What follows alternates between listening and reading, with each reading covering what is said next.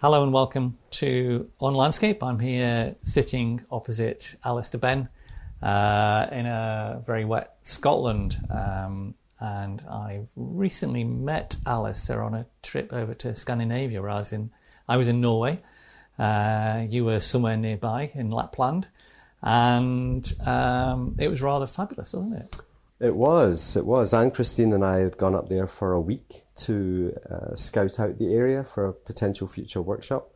Um, and we had stunning weather, uh, beautiful fall colour, and bumping into you in Charlotte and Trym and Oliver was just incredible. It was just such a serendipitous event.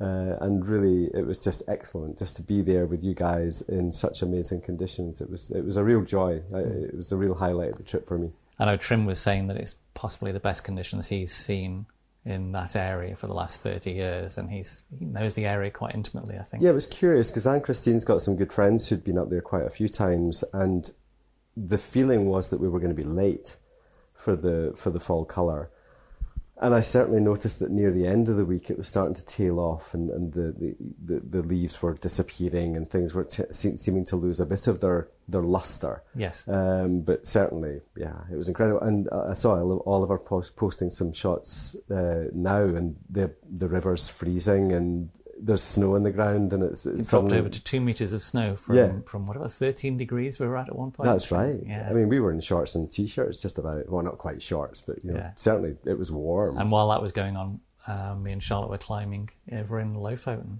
yeah. so it's it's quite special uh, and also you're moving to another area of Scotland. We are. We're, we've bought a house uh, on the west coast in an area that I don't know very well, actually. Um, and part of the reason for that was that it was off the beaten track. Uh, having lived on Skye for the last five years and seen how busy things are there. Skye is getting quite popular, isn't it? It's, it's, it's Iceland 2.0, uh, I think, at the moment, where there's not a huge amount of foresight being implied uh, and people are making good money out of the, the tourism, and a lot of local residents are being inconvenienced by it. Yeah. Um, and unfortunately, that doesn't create a very wholesome situation. Um, whilst we are on air, no, I'm not going to go down that route. I'm not. I'm, I'm not going to say what I was going to say. Hmm. Um, well, you can tell me why. Why do you think Skye got that bad? What is it about Skye that's different from other parts of Scotland? A lot of movies are made there. Um, you know, the, so many movies now feature the Skye landscape, Sligachan, the Trotternish Ridge. Um, social media has made some of these places extremely popular, like the Fairy Pools. The Storr uh, is massively popular now. Um, there's probably about five locations. Neist Point uh, is is beyond a joke now with the transport situation. It's not exactly accessible, is it, Neist? Or worse than Ferry Well, it's not accessible at all if two RVs have met on the single track road. Yeah. yeah. oh, I've got a Maine Coon coming to sit on me, which is a, a feature of the Parkin household. That is. That's uh, that's probably the pesky cat. Right, you, you settle have. down. Yeah. Um, don't eat the microphone. Yeah, don't eat the microphone um, we are going to get purring interference. I can live with that. Um, I, th- I, think there's, there's, a very high concentration of icons. I mean, Skye's yeah. always been a popular place. Uh, it was popular when I was a kid, but things have magnified massively. Um, the last three or four years in particular, it's just got super, super busy. And there's just no facilities, unfortunately. But yeah, it's just a very high. I mean, it's a beautiful place. It's as simple as that. Is it? Is it Instagram has made a big difference? Do you think with it? Well, I think social media. Just in social general, media in general. It, yeah. It, there's things just get around faster. The bucket lists and such like. Uh, I I can't speak for other people's motives for going to a place. Um, I was having this conversation. I was running a workshop on Skye uh, last week, and it's the first time I've spent a whole week shooting on Skye for quite some time.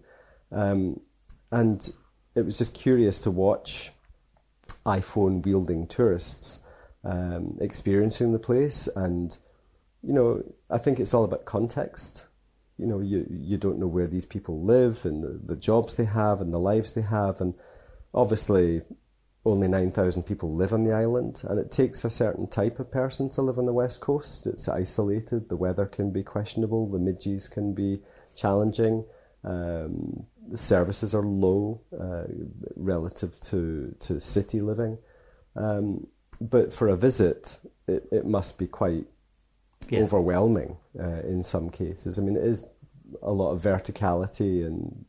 Well, it, it made me think we were we were somewhere east of um, Lofoten itself, and as we were driving around, I just realised what it must be like to be a tourist mm. um, driving around Scotland because I'm probably having that reaction to the amazement of Lofoten in the same way they're having that reaction to the amazement of the Three Sisters in Glencoe or yes. driving past the Cuillin. I, I, I, think that was one of the reasons that I chose to live in or buy this house in an area that's not so iconic, um, is because it would be a real shame if those places became normal. Yes. Um, yeah. I always said that about Harris and Lewis, that it's a lovely place to visit, but I wouldn't want to live there yeah. just because it would become normal. Yeah. Uh, if you if you live next to Luskentyre Beach, and it, you wake up and it's like ah well it's it's only amazing today. It's not incredible. Uh, you know, you'd start to sort of quantify yeah. it and. I got a flavour of that just in, in Lofoten for the space of uh, two weeks. Two weeks of the most amazing fall colour you've ever seen in your life. And by the end of two weeks, we were just driving past again. Yeah. Just yeah, nice yellow trees. Yeah. And that's a curious thing. I mean, that's a very human thing. I think mm. that we we we're adaptable, and but that can be a negative and a positive. That you can adapt to negative situations in terms of hardship, and yes. like climbing mountains can be hard and and uh, not very pleasant all of the time, but you kind of get on with it. Um, and I'm getting mean cooned again. uh, there should be a video of this going on. Um, but equally, yes, we do totally get desensitized to the to, to the more spectacular landscapes as well. I've got another Maine Coon over here trying to sit on my microphone. I'm yes, I'm take, just I'm, I'm just take a picture for um for the record. I've got your phone there, haven't I? That's my phone, I think. I'm going to take a picture on it anyway. There we go. That's what we're dealing with. um, sorry, I interrupted you there. Well, yes. I, so, so when you when you move into to this new area, what, what is it you're looking forward to? I mean, uh, there's finding a new area is always interesting, exploring and seeing what's there. Well, from a personal point of view, it's it's going to be the culmination of a very uh, changeable year, um, uh, in terms of personally, professionally, and geographically. So there's there's going to be a, an opportunity to start breathing and just generally relax, and for Anne Christine and I to to just be in a place that's ours and uh, and home. You know, just the, the, the, the, domesticity of painting and yeah. furnishing a new house and all that type of stuff. So there's that, but from a from a from another from an outdoors point of view, yeah, exploring a new area is always an exciting thing for me. Um, we've got some great oak forests round about us now. Obviously, in the middle of winter, there there are not going to be any leaves on them, but uh, structurally, they're super exciting. We're surrounded by big mountains. We've got the ocean on our doorstep. Um, driving over there yesterday to to go and meet the owner, uh, it was just incredible. Just cascades pouring down off uh, rocky hillsides. There's loads of great rock climbing, which you and I are going to be. We'll get try a few, I think. Get well, yeah, yeah. We'll, we'll, we'll, we'll, go out and have a look. no expectations, yeah. Um, but yeah, you know, to to to be close to you guys is going to just be incredible. I was saying to Charlotte today. I mean, I, I can't think of two people I'd rather live near. You know, you it's it's really can't wait to that. But I, I am a person that really tries to limit expectation uh, I think expectation in any form can they can be a dangerous thing to get into. Um, so, um, whilst I can pre-visualize to a certain extent some of the domestic bliss that may be apparent over the Christmas and New Year period, uh, in terms of from a photographic point of view, um, I don't have much in the way of expectation. I well, just know it's going to be exciting to. Well, to we, we were discussing this yesterday the idea of why what triggers people to take pictures, um, and I think we we were talking then that people expectation can be a curse in the way that uh, it, came up because I asked about some people having problems when they go to an area and they start taking pictures. They have problem settling into an area. Right. Um, and you mentioned that you don't.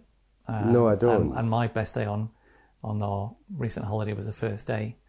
Um, and I think that that could be something to do with expectation. We have models in our minds of what makes a good picture, and we try and recognise that model in the landscape, even if we're doing it subconsciously. Um, and, and there, there's there, there, there's at least three different points in in that Yeah. statement. Um, deciding which one to tackle, uh, I I think you're right in that I don't particularly struggle uh, when I go into the field, um, and that's partly because very rarely am I there with the concept of making photographs. Uh, even if I have my camera bag with me, um, I'm. I think when I'm running workshops, it's slightly different because you've got participants with you. You're going into the field. If you go somewhere that you haven't been before, so if, the, if you're if you're all exploring a new area, um, the pressure's on because you you got to find something quick to to kind of demonstrate the possibilities of that place. Um, you know, you're supposed to be able to do this quickly and and effortlessly. Um, now that's very very different from being on my own. Um, I but yeah, I, I, I don't tend to struggle when I go to new areas. I, I don't tend to look at photographs of that area before I go, um, other than just the the merest idea of what it's like. You know, so okay, fall color, crazy rocks, right? That sounds great. Yeah. You know, sign me up. Um, if I think the more you look at images from a certain area, the more likely you are to have expectations of that. And when you first go somewhere, you're trying to find these isolated bits in all the chaos, and, and that can be frustrating and uh, a pressured situation, you know, because you know it's out there, but you can't see it. Yeah. So that that can be problematic, and you get these aha moments when you say, "Oh, right, that's that little bit of the river there. I've seen a shot of that. That's photogenic. I'll go and look there." yeah, Uh, so I, I think photography can be an incredibly joyful and meaningful experience for us, but it, we, we tend to make it not. Uh, or, or quite often we put a lot of pressure on ourselves, and I think expectation is, is clearly a very very big pressure point, um, among with a bunch of others. But um, so yeah, not having too much trouble out in the field. But then you were talking about uh, what was the second part? Um, I was I was moving on to talking about the expectations of uh, recognizing pictures Ah, yes, that was it. and the, and the idea that you've you've through through material you've seen in the past, um, books or a- advertising or any any visual medium, you have an idea of what a photograph looks like, and subconsciously you're going out trying to recognize a photograph in the landscape. I think if you go out with the intention of making photographs, then you are in essence looking for a photograph. And I agree with you that that you we have somehow formulated the definition of what that means. Um, I think we tend to gravitate towards things that we like. So the the judgmental part of our brain basically says, right, I like that. And if we go back to all our musical analogies, um, you know, if you like Iron Maiden, there's a possibility you might like Black Sabbath or Led Zeppelin or Rush or whoever, you know, and you get genres of of oral aesthetic preference. Yep. Um, and I think landscape photography is the same. You know, if you've got three or four photographers who work you really admire, Hans Strand is a, is a classic example. Uh, I, I say that because you've got a print of his hanging on your wall, Yeah. which is just magnificent.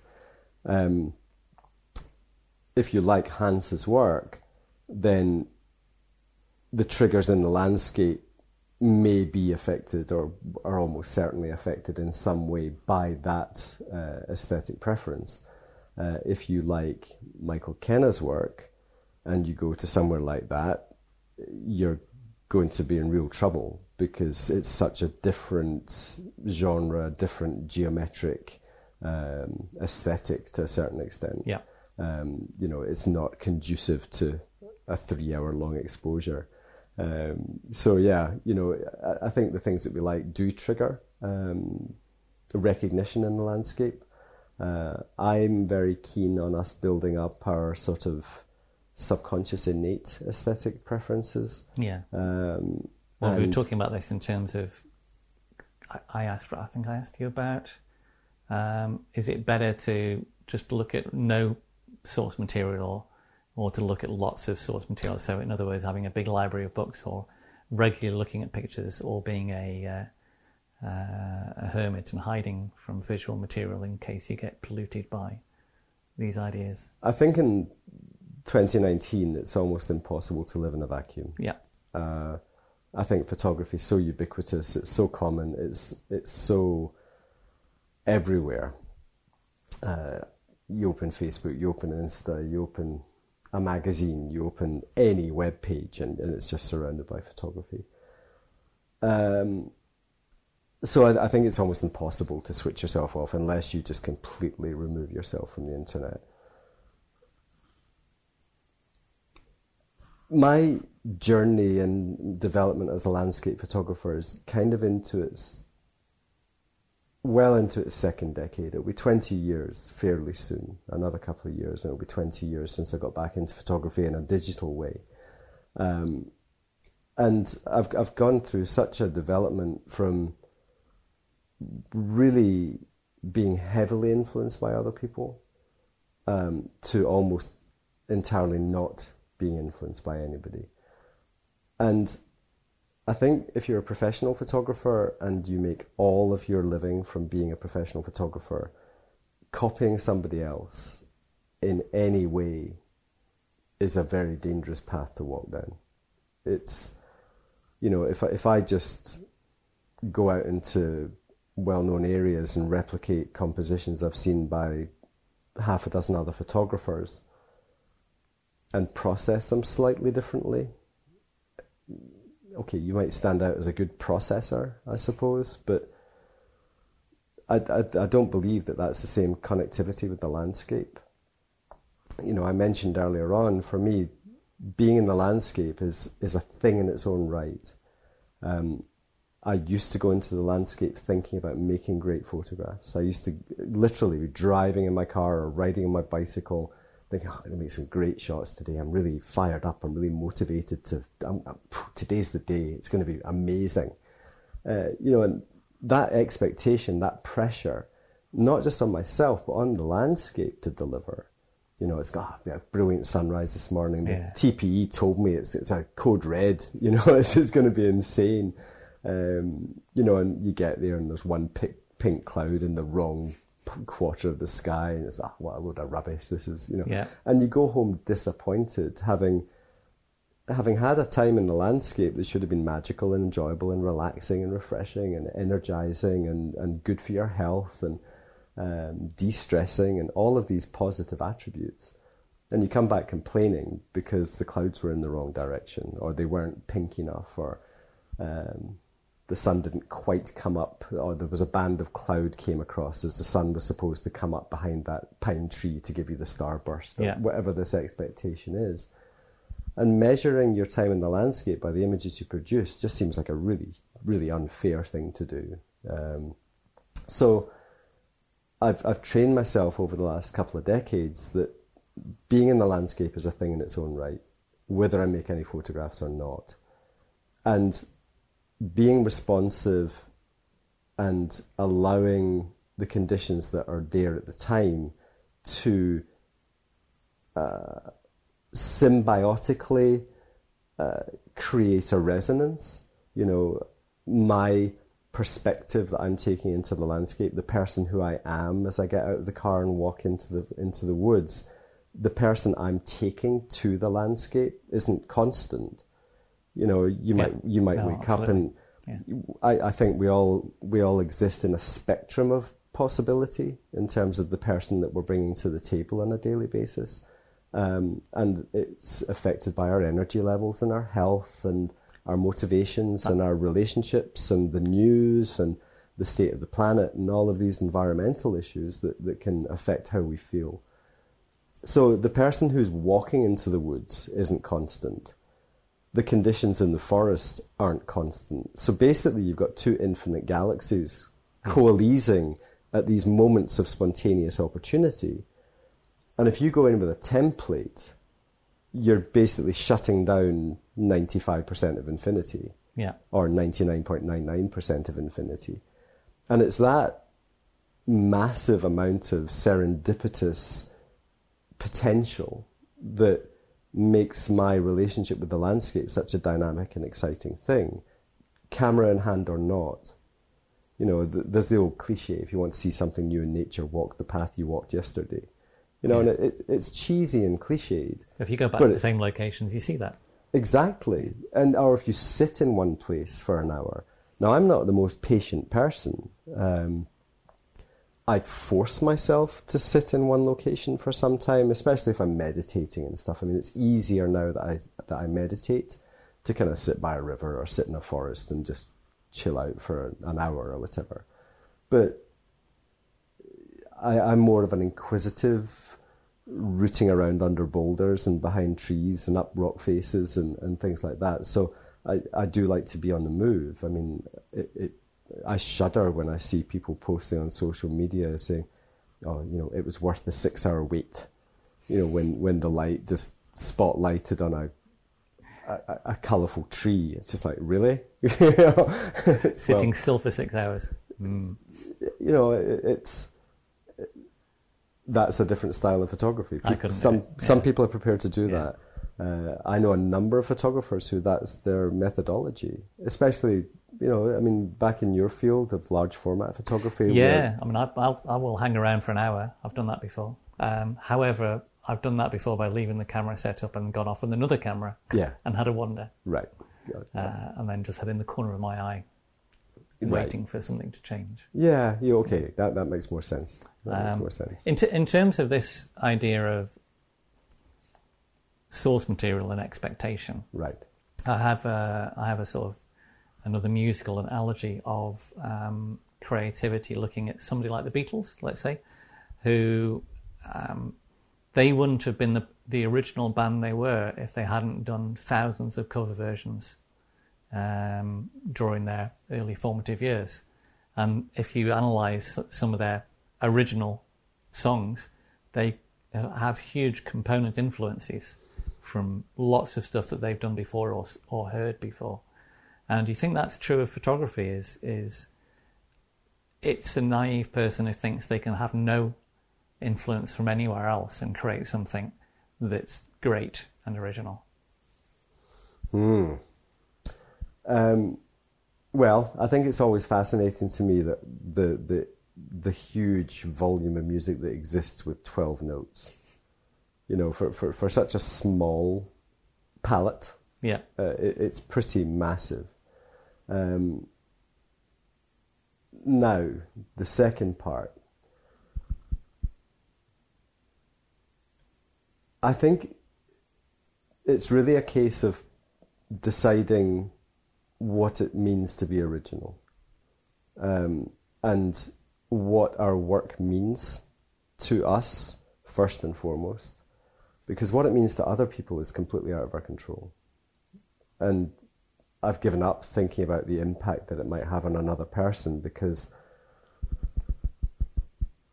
you know, there's such spontaneous moments of creation anyway.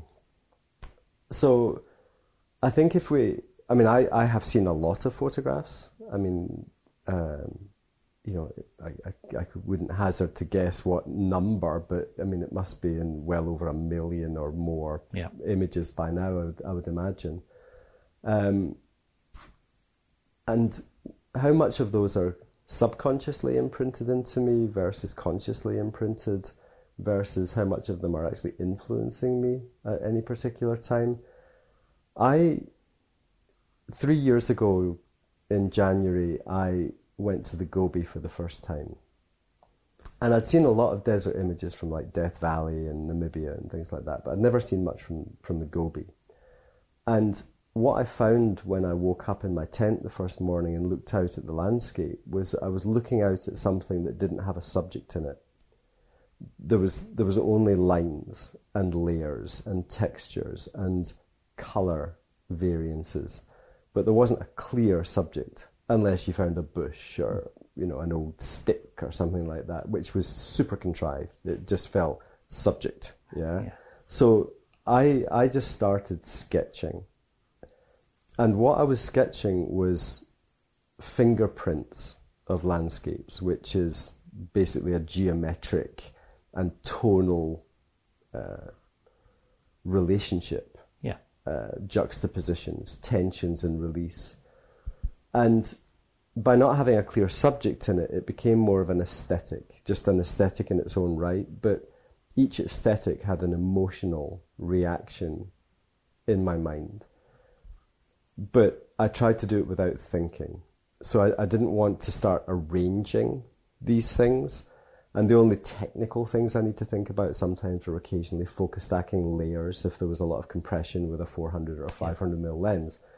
Um, so by taking subjects out of the out of the system, what I tended to develop was a very organic and feely relationship with the landscape.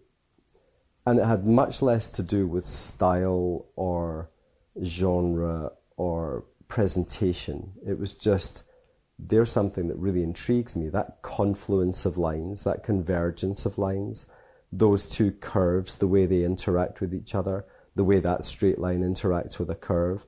Those relationships were just frivolous, amusing, sinister. Uh, it was a very emotional thing. And I, all I ever used was emotional language to try and describe these things. And what I found subsequently going to places like Iceland or the States or northern Spain was that the same thing applies in any landscape. It doesn't matter if you're in a forest or by the ocean or in the mountains or by a lake or it's immaterial.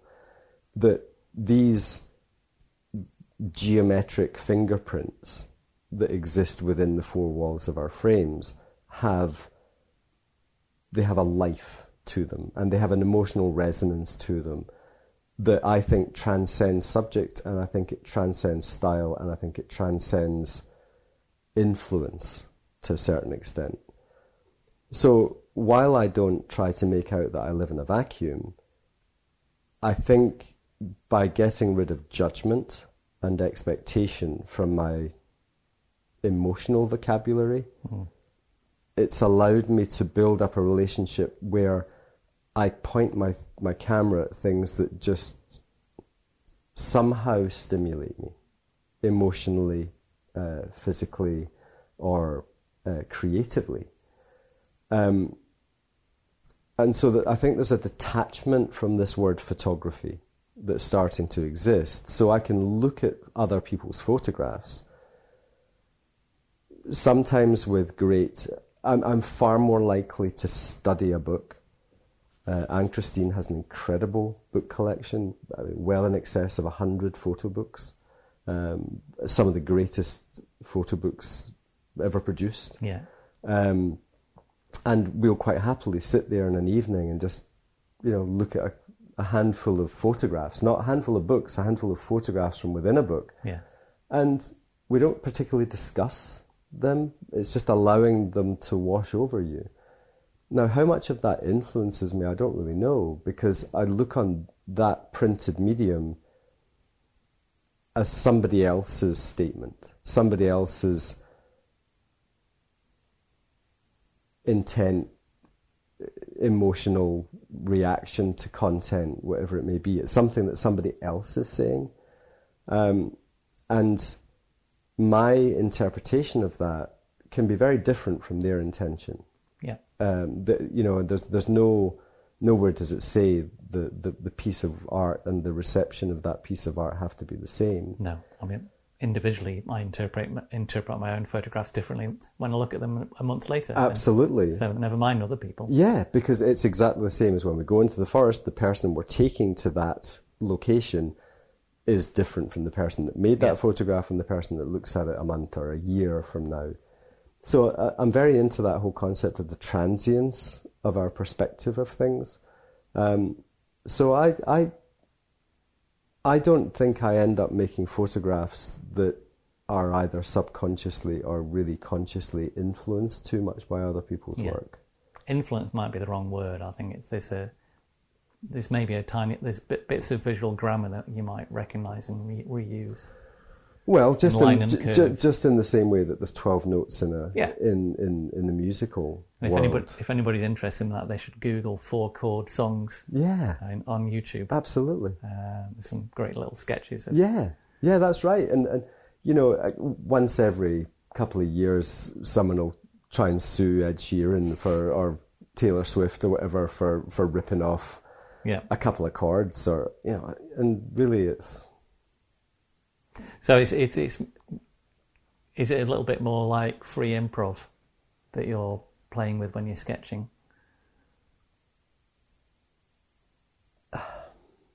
that's a really curious question.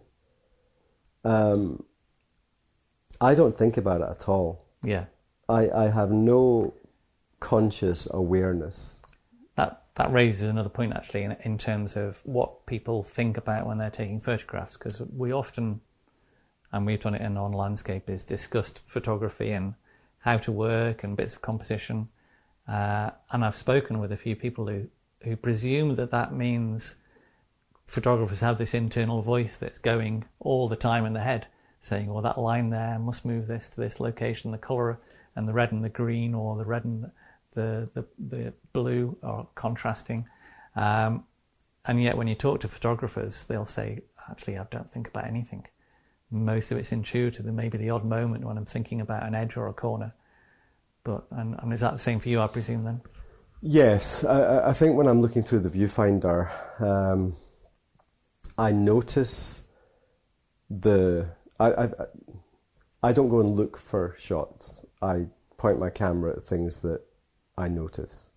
So the I think I don't compose in the field. I just recognize things in the field that are compositions, if that makes sense. Um, and I think my best work is definitely uh, it, that word recognition. I think is really key. It, it's almost as if there's almost an element of deja vu to it, in a- in Yeah. a sort of where you or you walk into a party and you see someone you haven't seen for thirty years, and, and it's like ah yeah you type of thing, and and the, there's a kind of there's a beautiful sense of enjoyment when those things happen. You know, you're just walking along a, a beside a river and you look down and just this perfect little flow of this little playful, joyful, frivolous flow of water over a smooth yellow boulder. And it's just, it strikes you right in your heart. You just think that's just beautiful. So you point your camera at it and then it's just a, a technical exercise of working out what shutter speed is the most Yeah. aesthetically pleasing um, rather than just sticking a, a filter on it and does this mean you're not thinking about edges and corners when you're composing ah these no shots? I was getting to that bit Ah, okay, yes. I was getting to that bit so what I'll tend to do is I'll I'll put the I- I get a vague idea of what the the focal length is roughly just by looking at it um, so it's like all right that's going to be 35 mil get the 2470 on the camera frame it up now I do a lot of shooting in uh, pre-cropped aspect ratios, either squares or four by fives or sixteen by nine. Actually, I found a way in the eight fifty to do that, and so I'll I'll kind of get a feel for for the whether I'm going to shoot a square or a four by five or a sixteen by nine. Um, frame it up, and then I'll use the zoom to to kind of just okay. There's a there's a pale rock coming in from the top left, so I'll zoom in a little bit to get rid of that. Uh, if that compromises the the rest of the frame in terms of the the distribution of interest or aesthetic, uh, if that massively impacts that, I'll leave it in and I'll deal with that later in post. Um, I won't ruin a good composition by having to go in too tight that things start getting compressed. Yeah. Uh, so that, that that's, but it's a very feely I was say relationship. it's an intuitive sense of where It's- where edges form and the tension that they create and things like that. I think the, the, the, the best thing I ever concluded about edges was anything that can be considered a door, isn't Yeah. it? it should, could probably be conceived as a negative thing. Now, we'll touch on that again because you and I had a discussion last night about this, and I think that might be quite a useful thing to talk about also, which is a, a door can often be considered a negative because the idea is to, to contain people within the Closed frame. compositions, yeah. Now, I think a small, bright thing on the edge of a frame would typically be considered a negative. Um, so if they can't be composed out, then occasionally cloning these things out.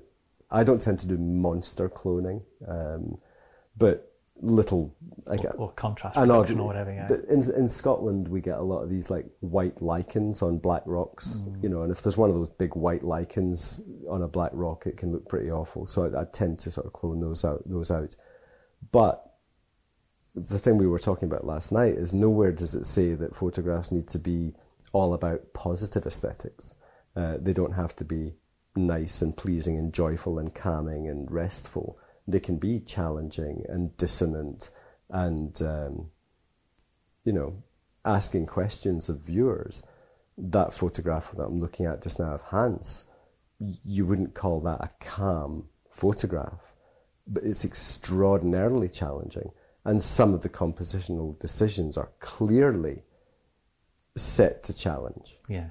Yeah.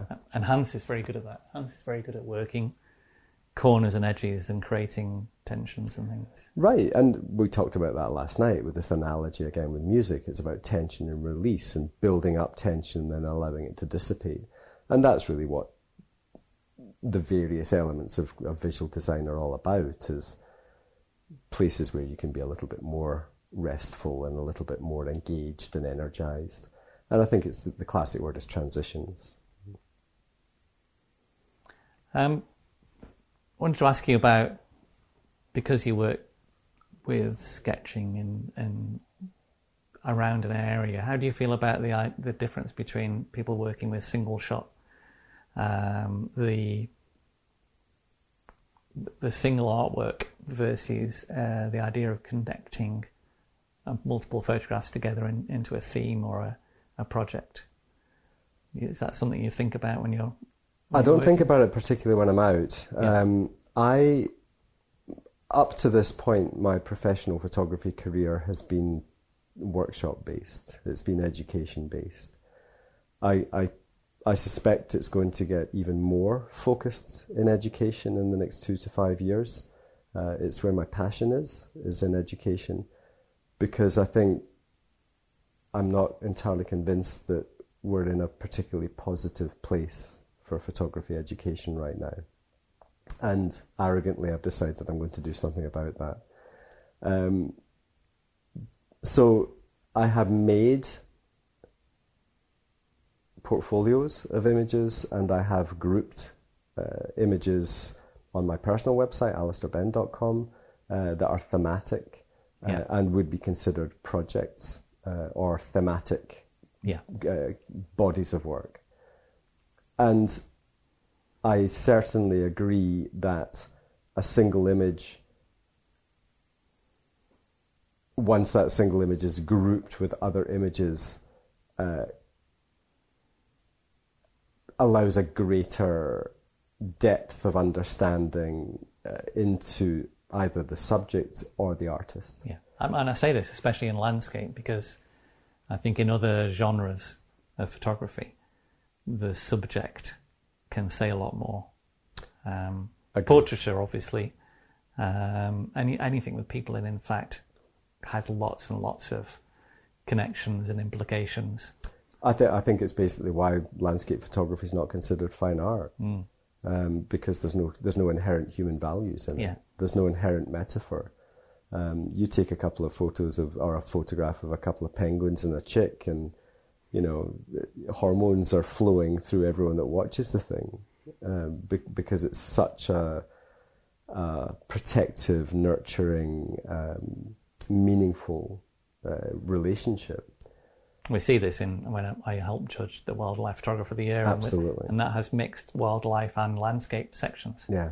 and the judges, nearly all of them are wildlife photographers themselves. And when it comes to the landscape sections, I won't say they don't know how to read landscape pictures, but they struggle Yeah. I think, because they're used to a subject.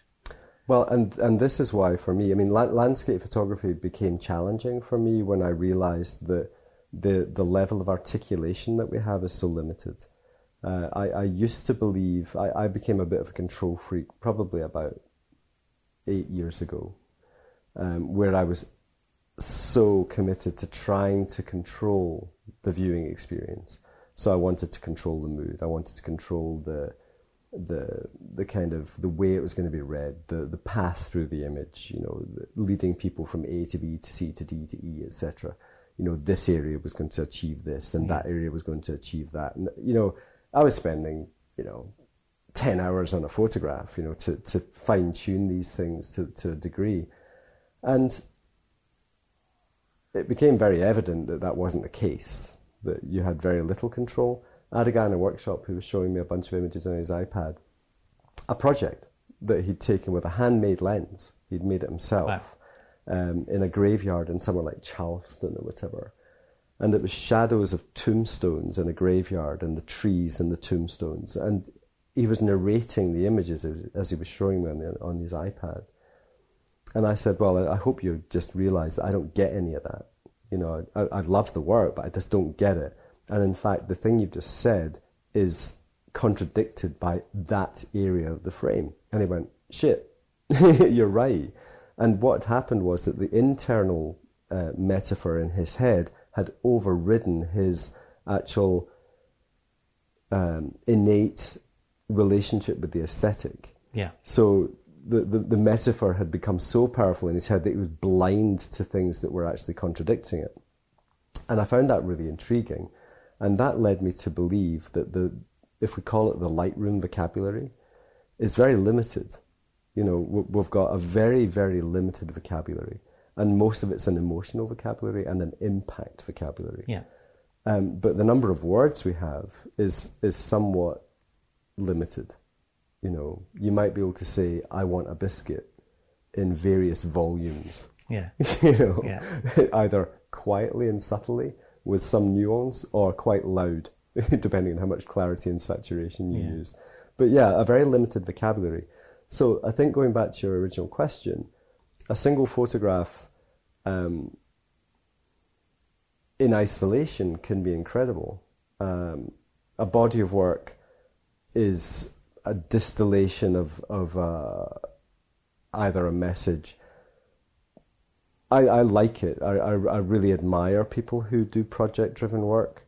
Um, there's a few people who are, who are really, really heavily focused on that, and I really admire it because I think it takes a level of dedication and commitment to a theme, um, and it it requires sticking with a mindset for a prolonged period of time, which is something I don't do very much, um, because I I like to run with spontaneity Yeah. a lot of the time. But I do believe, like in some of the days we had in in Lapland um, a couple of weeks ago, that you could make a body of work easily out of an hour Yeah. in a forest, um, and and that is a snapshot in time. It's a snapshot of the person that went into the forest and the photos that you're taking laterally when you're you've finished your forest bathing for an hour or two. Um, you would imagine they'd be different from when you first went in, where you might feel more claustrophobic or energized, and you might be going out feeling catatonic and Yeah. and sort of over over soothed. So again, I think that the implication with a project is that it's something that happens over a long time scale, Yeah. uh, whereas I think it could happen over a couple of hours. Definitely. Yeah. Um, yeah. So yeah, I, I think I, I do that plenty Yeah. because every visit to a, a forest or, or a mountain or whatever can become a little mini project. Yeah. Yeah. It's, it's, it's its own story. One thing I would like to raise, because we talked about this sort of um, the story within uh, nature photographs, you know, the, the, the classic Frans Lanting eye to eye thing, um, is that because the landscape doesn't have an inherent metaphor, looking at content within a frame, particularly chaotic, um, less obvious, non iconic totally spontaneous um, engagements with the landscape is it's all about internalization. There's nothing external about it. You're not responding to the content. You're you're allowing your innate. Sorry, I'm straining as I try to drag a Maine Coon back onto my lap. Um, it they ask more questions of the viewer. Yeah. Now, I'm at a complete disadvantage in this conversation because I'm looking over your shoulder at this Hans Strand print, and I'm. It's it's impossible for me not to engage with the thing, but it's asking questions all the time, and because the subject is so abstract, and there's no human there's no humanity in it other than what we put into it. Yeah. So anything that we recognize in it is basically a recognition of ourselves. So it's a, it's almost like a personification Yeah. of our psyche. This is sometimes why the abstract photography is can be more engaging, isn't it? Because it, it allows more space to to think and try and interpret and see what's going on, and also this like this asking puzzles. Landscape photography can deliver so much to us. And we focus on one or two facets of it, neither of which I think are particularly helpful. Well, thank you very much for the conversation, You're uh, welcome. and I'm sure hopefully when you've moved here we'll have a few more and maybe maybe have some chats out on the hill. I just can't wait. I, I can't wait to move back, and I can't wait to hang out, and I can't wait to go rock climbing, and I can't wait for you to make me a cup of coffee.